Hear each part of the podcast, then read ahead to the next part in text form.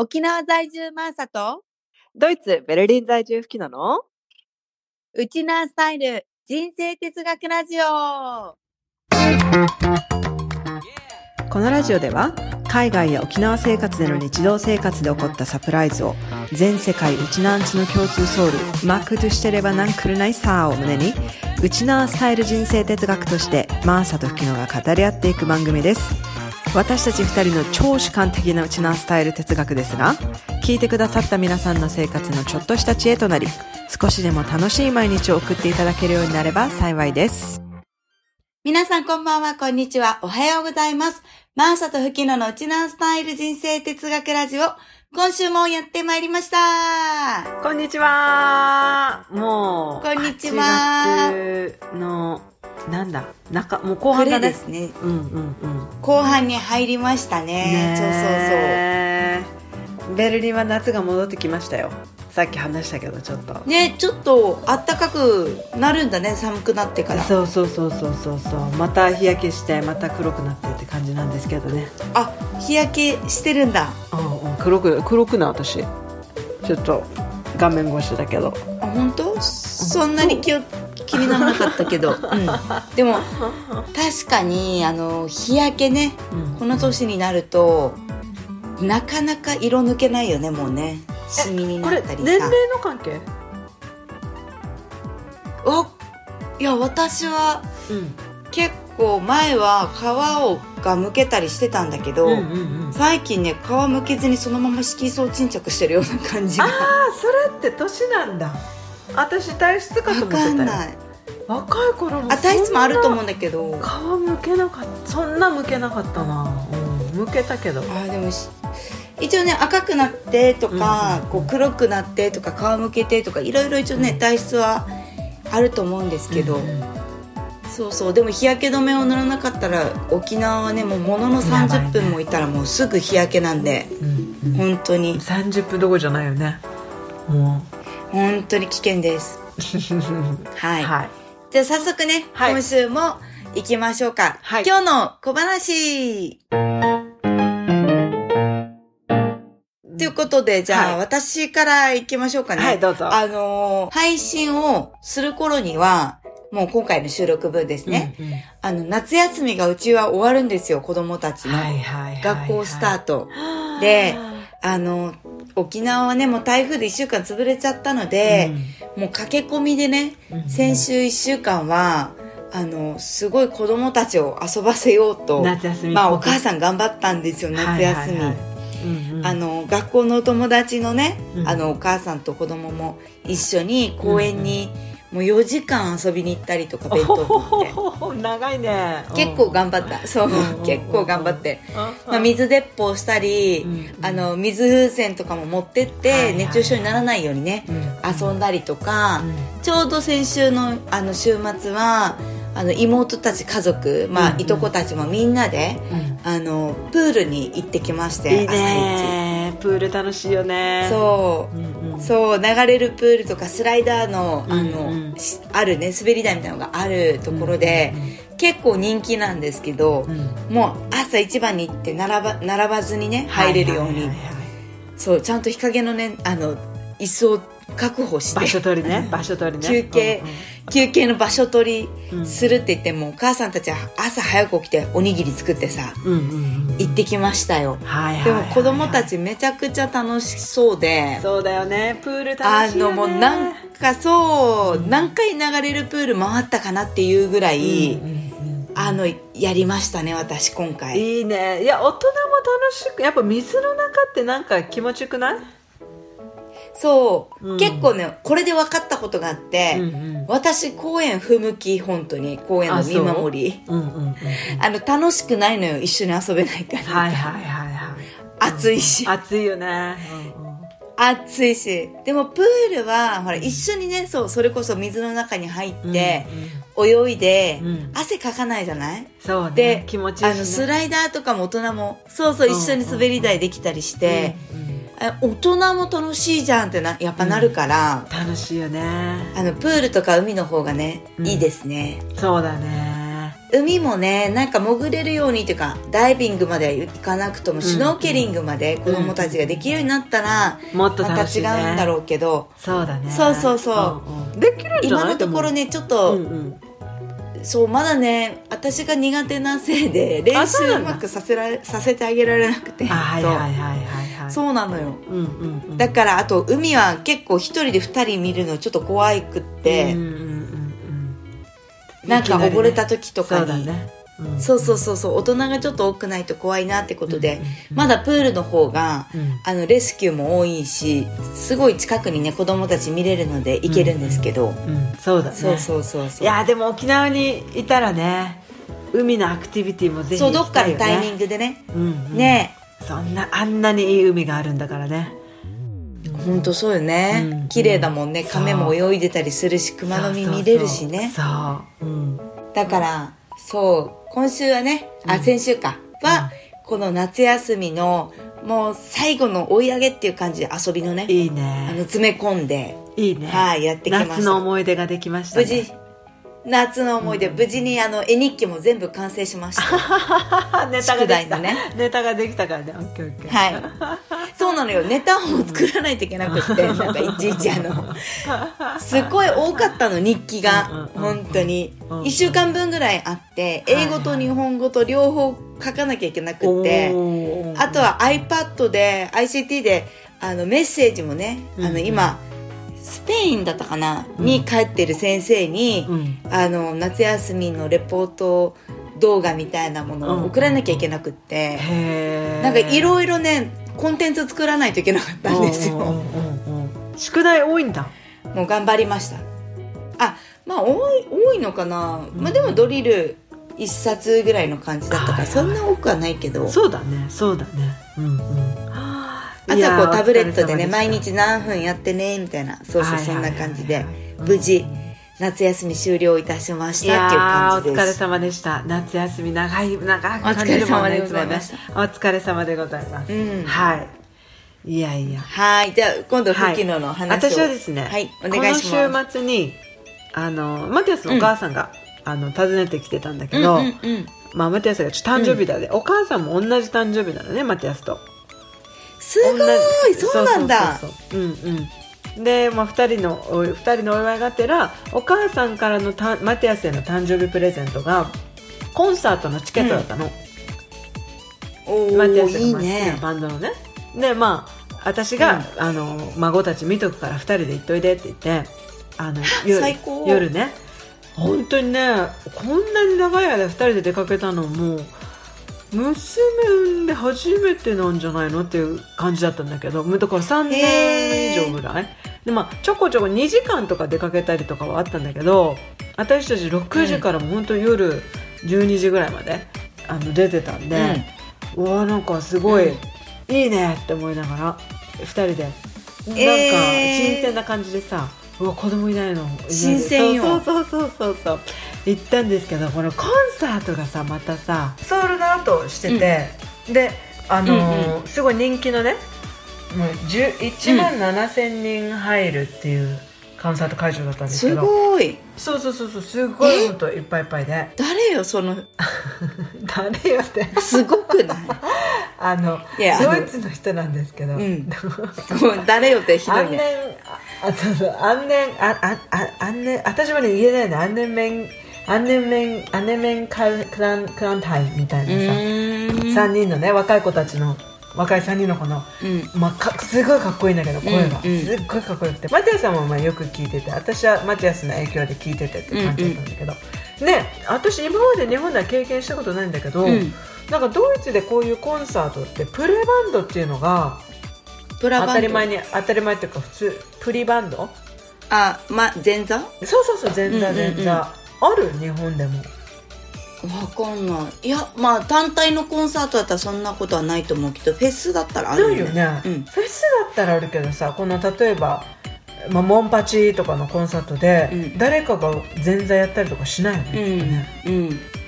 だからプレバンドっていうのがあってそれが7時半からだったのようんうんね、うんうん。コンサートそのプレバンドの、で8時までフリーバンドのコンサートがあって8あ8時半か、え、1時間も、うん、20曲ぐらい歌って。長え。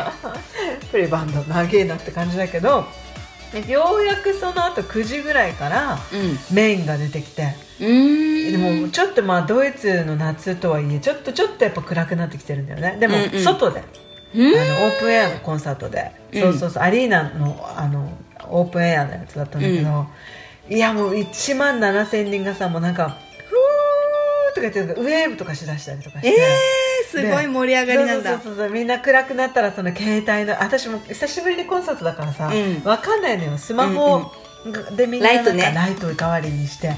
そうそうそうそうやったりとかして。でも私とマティアスもなんか飛び跳ねて、えー。ジャンプしてフーとか言ったりとかして。いやーいいね。最高だね。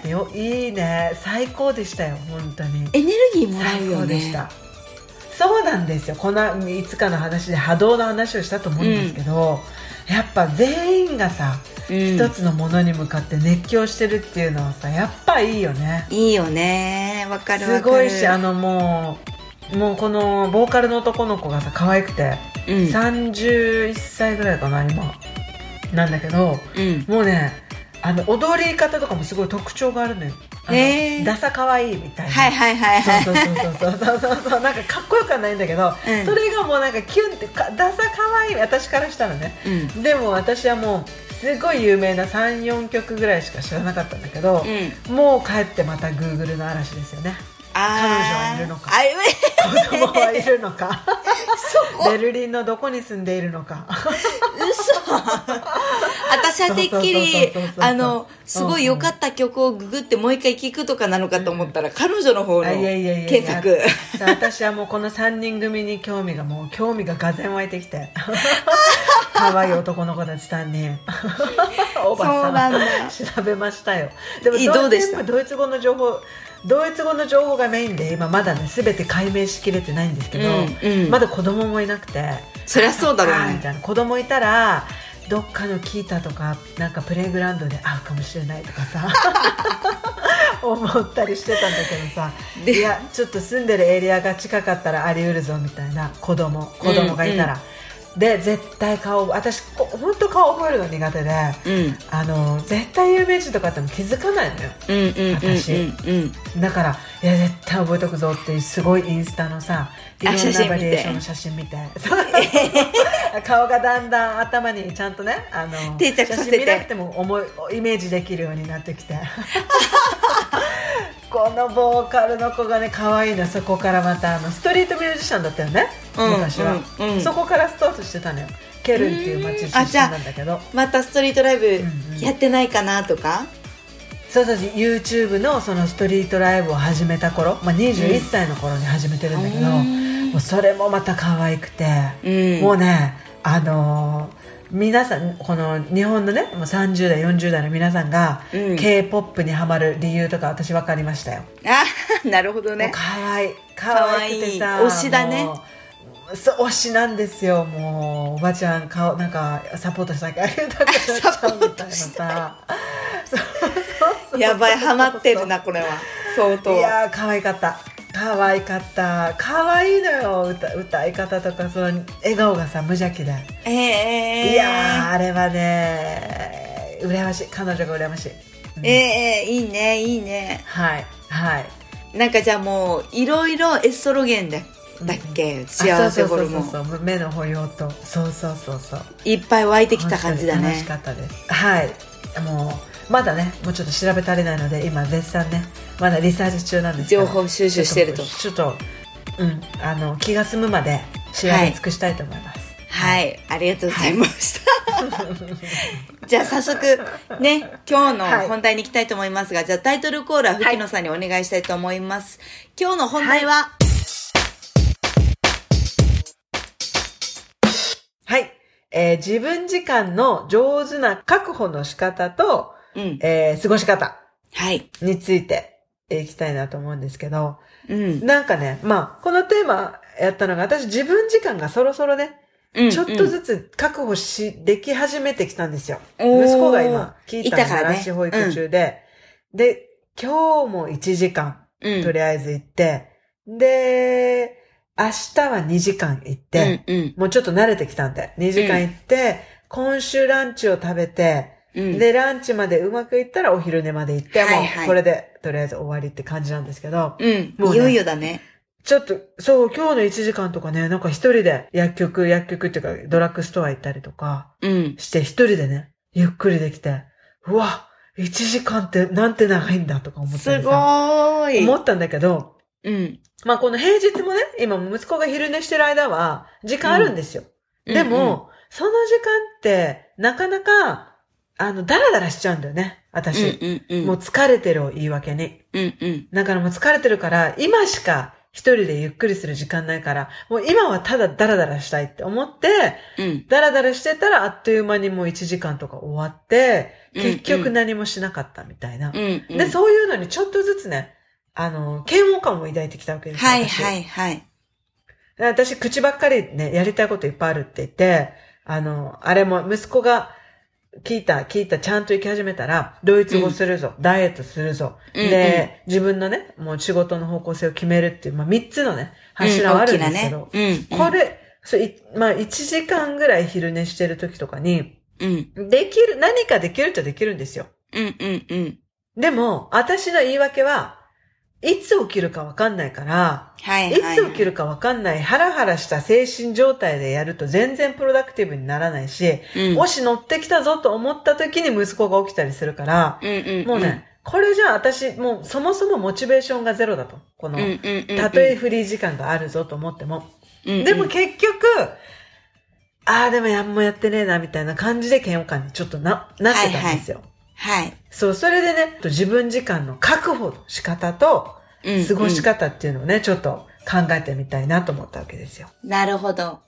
なんかでもすごい気持ちはわかるし、なかなか、うんうんうん。その隙間時間とはいえ、いつさ、本当に起きて中断されるかわかんない時に、じっくり入り込むうんうん。深い仕事とか、なんだろう、集中したいことってなかなか手つけられないのはあるよそうね。そうそう。あフラストレーション溜まるよね。これは重いぞ、重いぞって思ってたらもうね、いつ邪魔されるかわかんないっていう状況じゃやりたくないないっていうのが私のね、あるあの性る。格なんですよ。そう。で、でも、私の会社員時代の。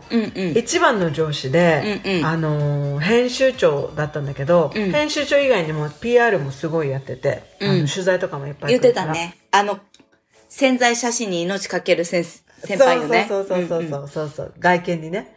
そう、うんで、その上司は、双子ちゃんがいたのよ、男の子。うん。へえ。で、まだ本当に当時、ちっちゃい3歳とか2歳とかそういう時からも編集長しててずっと働いてたんだけど、で、原稿のチェックとかも絶え間なく来るでしょ？うん。当時編集者20人ぐらいいたんで、20人それぞれがみんな原稿持ってて、さらに広告のタイアップとか持ったら、編集長なんで全部目を通さなきゃいけないんですよ。やばい。でもが、もう、そうそうそう、もう、ほんと時間ないの。それで子供を迎えに行ってでしょ？うん。で、その編集長が言ってたのが、もうね、よし、10分あるぞと思ったら、喫茶店行って、うん。10分、コーヒーを落ち着いて飲むんだって。うーん。それで、それでの、また、あなんていうの、数時間分のチャージをするみたいな。私当時それの、へーぐらいしか思ってなかったんだけど、うん。今ね、それって確かに、すごい上手だなって思ったのよ。なるほど、自。分時。間をパッて確保して、うん。なんていうのもうせわしないとさ、頭も忙しいじゃん？うん、うん。わあ、あれもしないとこれもしないと、ああ、あれもまだ残ってる、今度はこれして、これが終わったらこの次はこれやってとかって、もう常に考えてるじゃん。うん。でもそれをね、もう意図的にシャットアウトして、うんストップをかけて、カカフェにね、10分でもいいから、行って、コーヒーを頼んで、椅子に座って、一、杯のコーヒー10分あればゆっくり飲めるじゃん。うん、うん、うん。それで、一杯ゆっくり、ゆっくり味わって飲んで、よしってまたね、せ、こう、動き出すんだって。へえ。で、私、それは確かに、そうそう、すごい生産性が高まるなと思って。そうそうそう、それよね。結構休憩大事よね。そうそう、そうそうそうそうそうそう。このね、私はこのダラダラして全然生産性も高まらないし、ただただダラダラしてるだけなんだよね。ああ、なるほどね。うんなるほど。そうういうふうに捉えたわん。けだ。まあ私、私は、あのーいつも何してるかというと、まずお茶を入れて、うん。ちょっとおやつを食べて、うん、で、ネットサーフィンしたり、うん、あの、うん。ちょっとメール返したりとかって、そういうの、ぐだぐだやってたらもう1時間終わるって感じなんだけど、うん、うん。もう集中してさ、この1時間もどう過ごしたいかって考えたら、きっうとん。達成感とともに、あの、うん。生産性も高まるのよね。達成感がすごいから、まず、うん、満足しして、よし、そうだね。自分がでこの休憩中に、そうそう、休憩中に成し遂げたいことをやったので、よし、また頑張れるぞ、できるぞ、自分、みたいなさ。うんでもこのうん休憩する時間にも、この達成感も何もなければ、ただダラダラして、あ、邪魔されたって思うネガティブな気持ちでまた次の行動へ移ると、うん、なんかまたずっとね、休んだけど休めてないみたいな。感じになるんだよね、きっと。なんかメリハリをつけるってことか。そうそうそうそう。休むにしても、休むためのゴールをも設ければいいんだと思って。うん。だからその上司が言ってたのは、10分、ゆっくりコーヒーを飲んで落ち着く。10うんこの10分だけは絶対に急がない。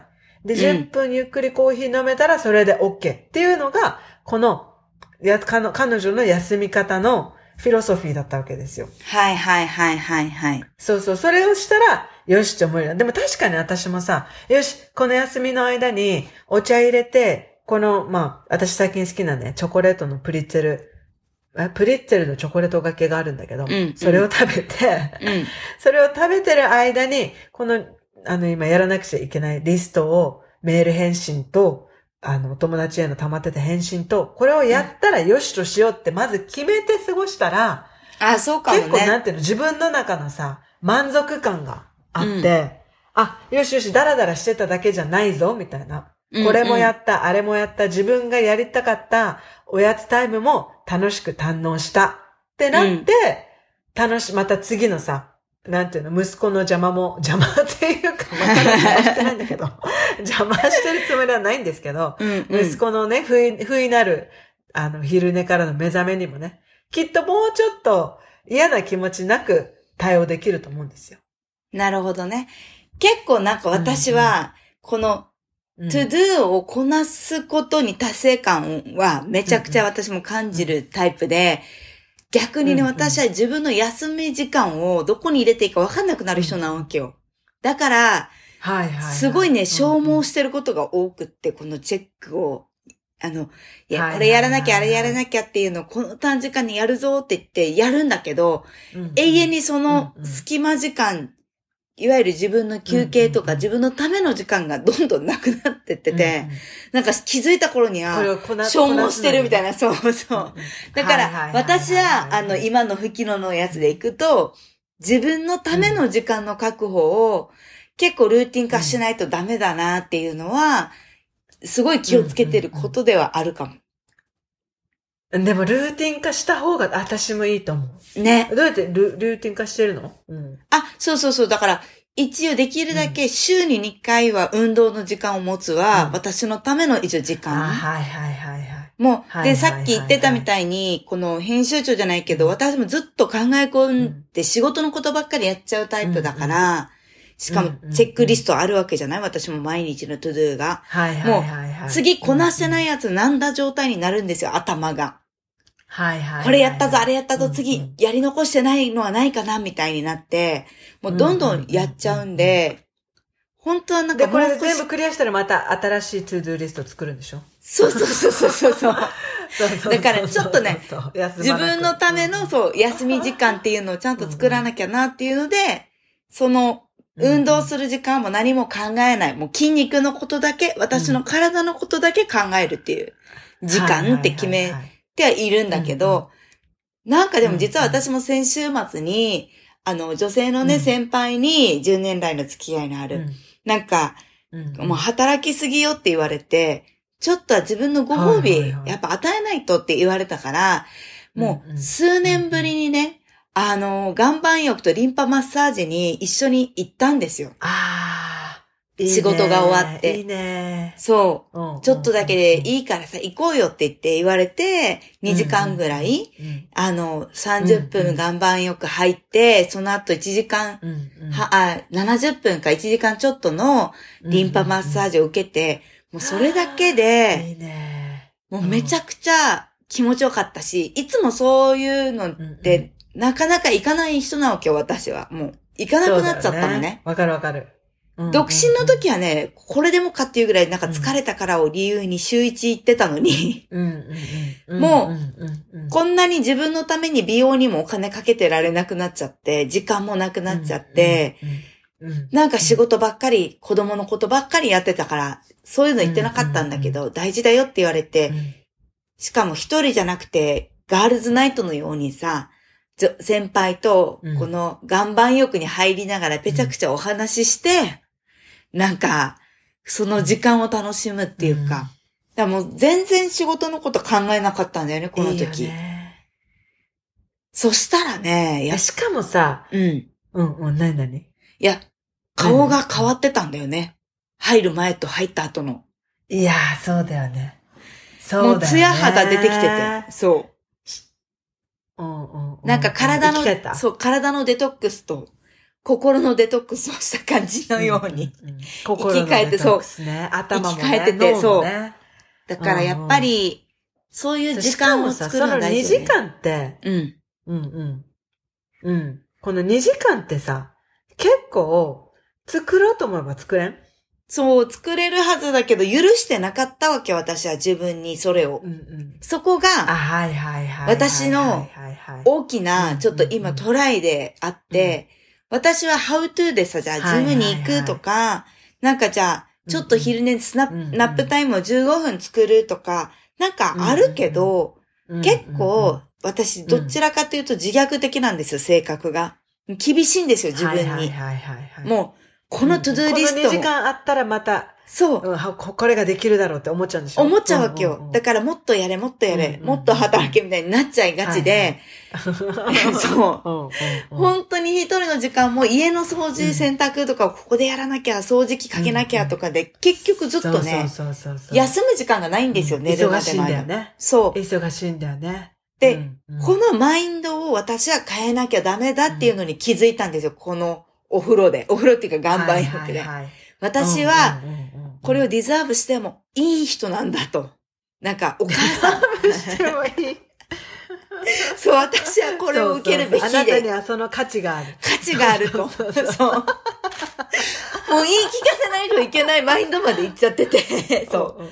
私の今回のテーマの大きなアンサーはそこだったんですよね。自分ははい休んでいい。うん。自分はマッサージ受けてもいい、みたいな。なんか、おしゃれをしてもいいとか、なんかそこに今までもやっぱり何かを引き換えにしてる感じがあって、なんか、自分の服も子供たちの服買ってないのに買えないなとか、でも買っちゃうときは子供たちに旅行はじゃあプレゼントしようとか、何か一人だけ、なんだろう、欲を満たしてることに、すごい罪悪感を感じてたりしてた罪わけ。悪。感ね。そうなんですよ。それなんですよ。そうそうそこ。それ、その、そこなんですよ。そうあこれね、ママとかね、あの、まあ専業主婦とかの皆さんとかだったらね、すごいあると思うんだけどさ、うんうんうんなんか私一人だけ楽しんじゃいけない感がさそう、そうそう。あるよね。そうそうそうそう。なんか。よくないよね。これはね。これ良くない。そう、これ良くないのよ、本当に。でも、だからそうすることで、結局自分時間があるのに、うんなんかにデディケートしちゃうんだよね。うん、そだから、この、うまく使えないっていうかさ、これを自分のためだけに使えないみたいうな。うん。なんかそこのマインドセット、そう、私もそれすごい共感する。もう。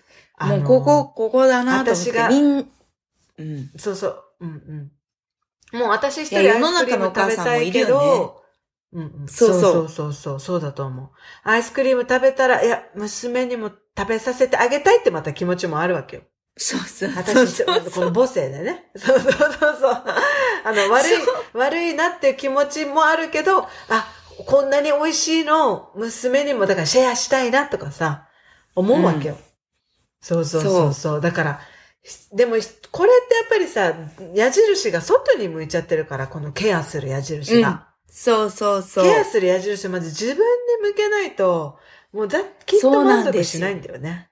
うんうん、結構私これリスナー、ね、私たちのリスナーの皆さんお母さん多いと思うので、なんかちょっとど、うんうん、どこかねあ、私もっていう人いるんじゃないかなって思ってたりするんですけど、うんうん、自分に矢印を向けて、自分がね、うん、満足することだけが、あの、こう、私だけって思わずに私が受けていいものって思うというかさ、よしとするっていうの、結構やってもいいんじゃないかなとお母さんの、多くのお母さんが。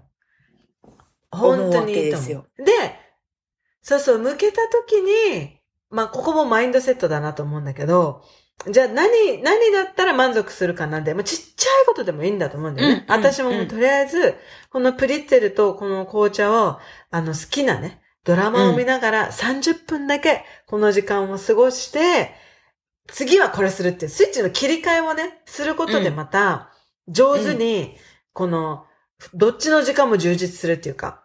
うんうん、だから、私の前ずっとダラダラしちゃってたから、息子の、あの、か、息子のお呼びが入るまで。うんうん。そうそうそう、お呼びが入るまで、あの、ちょっとダラダラしちゃってたり、なんかあの、ま、マティアスがね、すごい、うん、あの、忙しくする人なんで、彼も。うんうん、でもまあ彼はすごい上手なのよ。その時間の使い方が。うん、でもなんか、とりあえず時間があれば、よし、じゃあこの時間で、あれとこれとこれとこれとやるぞって言って、全部本当にテキパキテキパキと全部やっていくんですよ。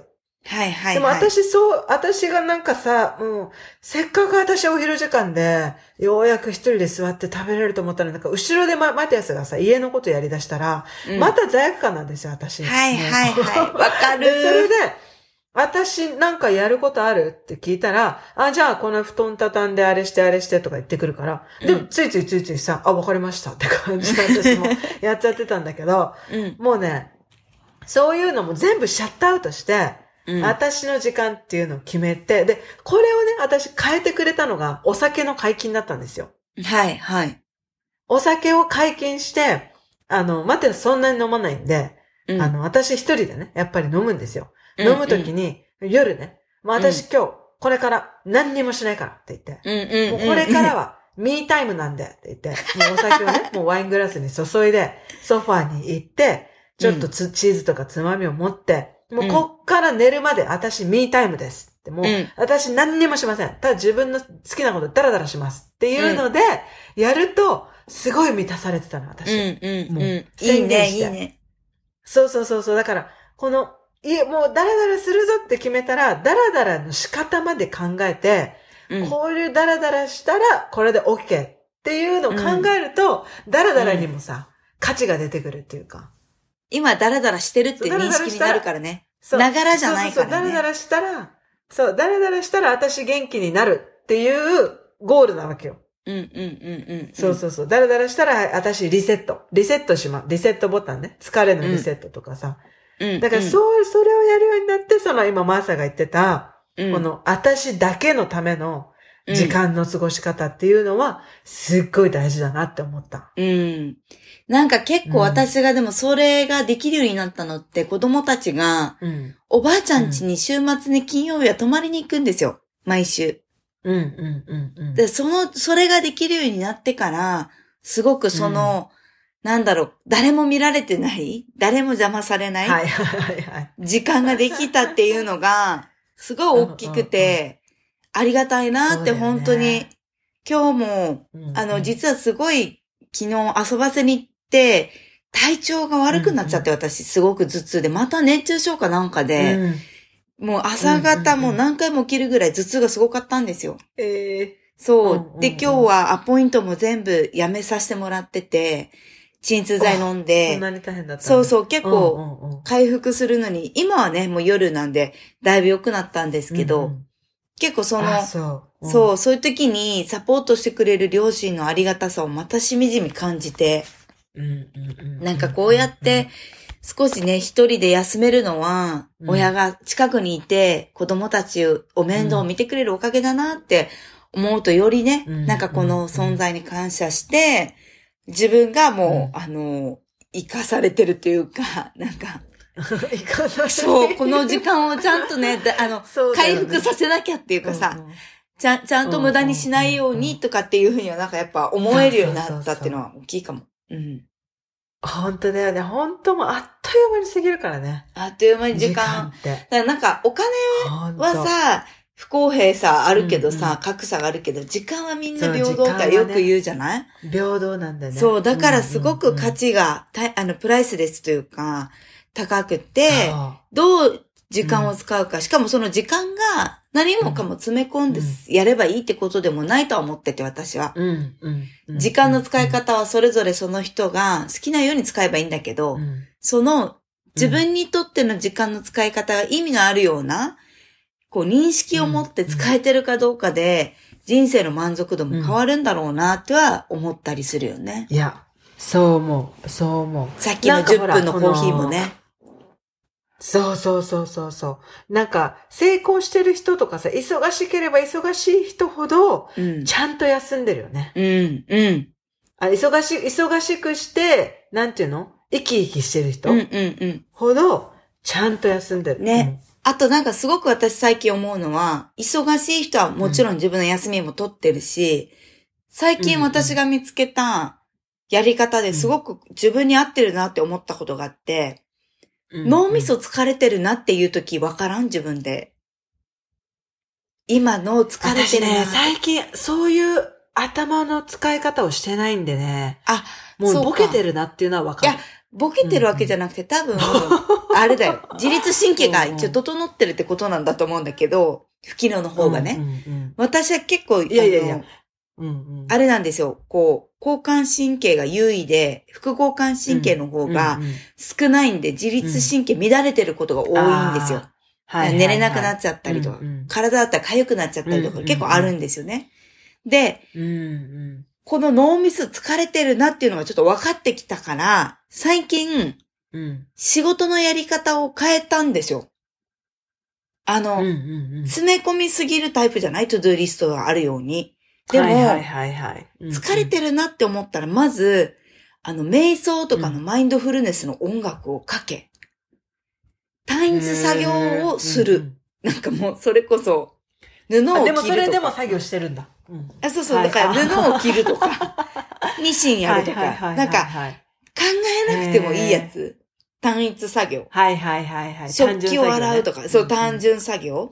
考えなくてもできる単純作業をやって、1時間ぐらいやってちょっと、はぁ、気分転換できたかなってなったら、集中すうんうんうんる、なんかあの。うんうんものに切り替える。そうそう、結構音楽を聴いて、まず心を落ち着かせ、単純作業をやり、休憩したら、その後また集中する仕事に戻れるようになったっていうので、結構これを、あ、これはいいと思って、なんか仕事のやる順番をちょっと変えてみたりとか、気分とか脳みそに合わせて、なんか休み方を覚えたらね、なんか、ストレスがなくなったんだよね、なんか。へー、なくなったんだ。そう、なんかじゃあ、めっちゃ聞いてるね。うんそうそうそうそう。結構最近は車の中とかお店でも、マインドフルネスの曲で、イライラしてたりとか、焦ってたりとか、なんかするときも一回落ち着かせるために聴いてたりとかしてて。へー。どんな曲なの？めっちゃ静かな曲？あ、もうそうそう、あの本当になんてヒーリング曲？あのホテルに、リゾートホテルに行くと、なんか PV みたいなリゾートホテルの紹介の動画とかが多分テレビとかで流れてたりするんだけど、そういう時に使われてるような、なんかスパとかで流れてへーリる。ラックスするね。もうそうそう。はいはいはいはい。音楽だけね、もう音だけ。そう、そういうのを聞くと、スーってこうなんだろう。自分も落ち着くし、うんうんうん暑かったのも気気温が下がってる気分になるというか。結構これ、うんうん、実は私東京 時代でもやってて、うんうん、あの満員電車お多いじゃない？東京ってもう通勤ラッシュとうんか。もう、臭いし電車の中、うんうん。多いし人くっつくし。うんう、ん。もう暑いし、うん。うんもう嫌な思い出しかないんだけど、はいはいはいそういう時に私パニックになっちゃうそうな時いっぱいあって、そういう時には森林の音とか雨の音とかこういうヒーリングミュージックをかけて、うんうん。鼻呼吸から口呼吸に変え目をつむるっていうことをよくしてたんですよ。へえ。なんかそれ？うんうんうん。えー、でもそしたられ一応私は効果あるんあ、めっちゃある。目を閉じ。ると、うんうん。ほら、鼻って匂いがするからうんうんうん危険なんだけど、口呼吸だったら一応匂いはしないじゃない、はいはいはいはいはい。だから、この満員電車のおじさんのの中ではなく、そう、自然の中にいる私って感じで。イメージしてね。そうそうそう、変わるのよ。うんうん目を閉じると。うんうんうん。それはいいかもね。私もやってみよう。そう。うんうん。音楽だったらほら、気分も変えられるし、そうだね。うんうん。集中するのに早いんだよね、導入が。なるほどね。もう私も結それ構音もさ、楽、もう暇さえあれば、うんいいや、じゃあ今はもうあの聞きたかったポッドキャスト聞くとかさ。なあーなんかそれもいい忙しと思うくしちゃうからさ。でもこのリセット、強制リセットっていう意味ではいいかもね。いいかもいいかも。うんうんうん。なんかもちろん私もポッドキャストとかは車の中でよく聞くんだけど、うんうん仕事をしたい時とかには家でも、うんうん。あの作業、PC デスクワークする時は、うん最初に乗る乗るためにね、自分の気持ちが集中するのに、うんうん。こう脳効率が、能率がいい音楽とか、うん。うん効率のいい音楽とかって探すとあるわけよ。へ結構クラシックとかもなんだー。けど、うんうんうんそれ聞い、てやると、すごいね、早いんですよスッて。入るんだ。集中行くまでが。へーって入るんですよ。いいね。いいね。そうそうそう、そういうのうんうんをうまく使ってみたりしてます。そうですね。それはいい、ね。これはリスナーの皆さんにもおすすめ。うんうんうんうんうん。あと、ね子、供、そう、子供との喧嘩のイライラ後とかも、うんうん、あの、これ以上怒りたくないっていう時はちょっと待ってって、一回、うんうん、心がし穏やかになる曲に変えようって言って変えて、みんなで一回落ち着いて、うんうん今の喧嘩のムードを変えるとか、やったり。はいはいね。あと香りもいいっていうよね。あ、そうだね。香りも絶対いい。そう。あの、ちょっと、ラベンダーとかさ、ほら、リラックスさせる効果があるとかあるじゃん、うん。ね。うんうん。そうそうそうそう。それもいいと思う。うん。寝る前のね、うんあれもいいよね。最高よね。匂いもね。そうそうそう。私、この出産の時にさ、このドイツにプリマベーラっていうこのナチュラル系のオーガニックのコスメブランドがあって、そのアロマの、うんうん。あの、ロール、ロールオンタイプのアロマのね、あの、なんていうの、こう、お香みたいなのがあったのよ。だから、手首にちょっとつけて、うーんって匂いしたら、はいはい energetic な気分になるとか、リラックスとか、はいはい。なんか easygoing とか、うんこのいろんなタイプのがあって、私はリラックスタイプと energetic タイプを買って、出産に臨んだのよ。はい最初の出産の時に。おー、うんうん。あもう全然効きませんでした。なんで？その時はね、鼻がおかしくなってたとか？いやー、匂いが弱かったんだよね、きっと。あーだから、めちなるほどねゃくちゃ強い匂いがいいと思う。この、ずこのな何か集中してるのも気持ちがさ、高まってる時に、このセンシティブな匂いをさ、嗅ぎ分けられなかったんだよね。はいだからはいはい、はい。もうすごいギュインって強く、強い濃度の濃いアロマとかがいいかも。これでもさ、うんうん出産時だからじゃないそれ。毎日そんなに行ってないでしょ、ギュイーンって。そう。いや、一番多分ボルテージ高いの出産でしょ、どっちかっていうと。全然聞きませんでした、あの時。うん。だから案私もっと強いのみにたいな。やばい。まあでも、そう、音楽とか、うん。もしくはこの、なんね、匂い匂いね。とか、うんうん。考えなくてもいい作業を手慣らしに始めて、うんなんかこうやるとかっていうのは、うん切り替えするにはいい、あるかもしれないね。なんかう、んアイテムっていうかあの、強制リセットね how to だったりするかもしれないね。うんうん。んうん。ということで、じゃあそろそろまとめていきましょうかね。はい。今日のアンサーは、はい。目標を持って強制リセットをする。そして、うんその時間が、さっきのマッサーの言ってた、自分がデザーブするとうん。認めて、うんその休み時間に臨む。はいはいはい、はいい、いですね。はパチン。い。パチいや、パチ。それ、それじゃ、パチパチチ。パチっていう。うん、ただただやっぱり、休んじゃうとダラダラしちゃうんで、まずはね、目標を持ってうんうん、休む、休むためのゴールを決めてね。でもそれがただ紅茶を飲んでおやつを食べるでもいいんですよ、ゆっくりね。ただそれをするとこの休み時間は私がやりたかった休み時間だってなるんで。そう。で、うん。このミータイムはそれをね。うんうん、そう自分だけのために。自分に矢印を向けて、うん。うんそうそうそう。でこれがねちょっと難しかったら。そうそうそう。難しかったらそれでも難しかったらあのさっきのね強制リセットなんでもう嗅覚や聴覚を使って、うん。あのねさっきねのマーサが言ってた曲でもいいし、匂いでねちょっと、うんうん。それで結構強制リセットかかると思うのであの、うんうんリセ目標を持ってもねなかなかリセットしづらかったりすると思うね頭がちょっとざわついてたら。そうね。ね、うん。その強制リセットのために音楽やアロマを使うのもねいいかもしれないです。私もちょっと探してみよう、あのもう封印したのであのアロマもう一回ちょっと探してそうだね。もう一回もう一回今今普通の状態で使ってみて。ねはい。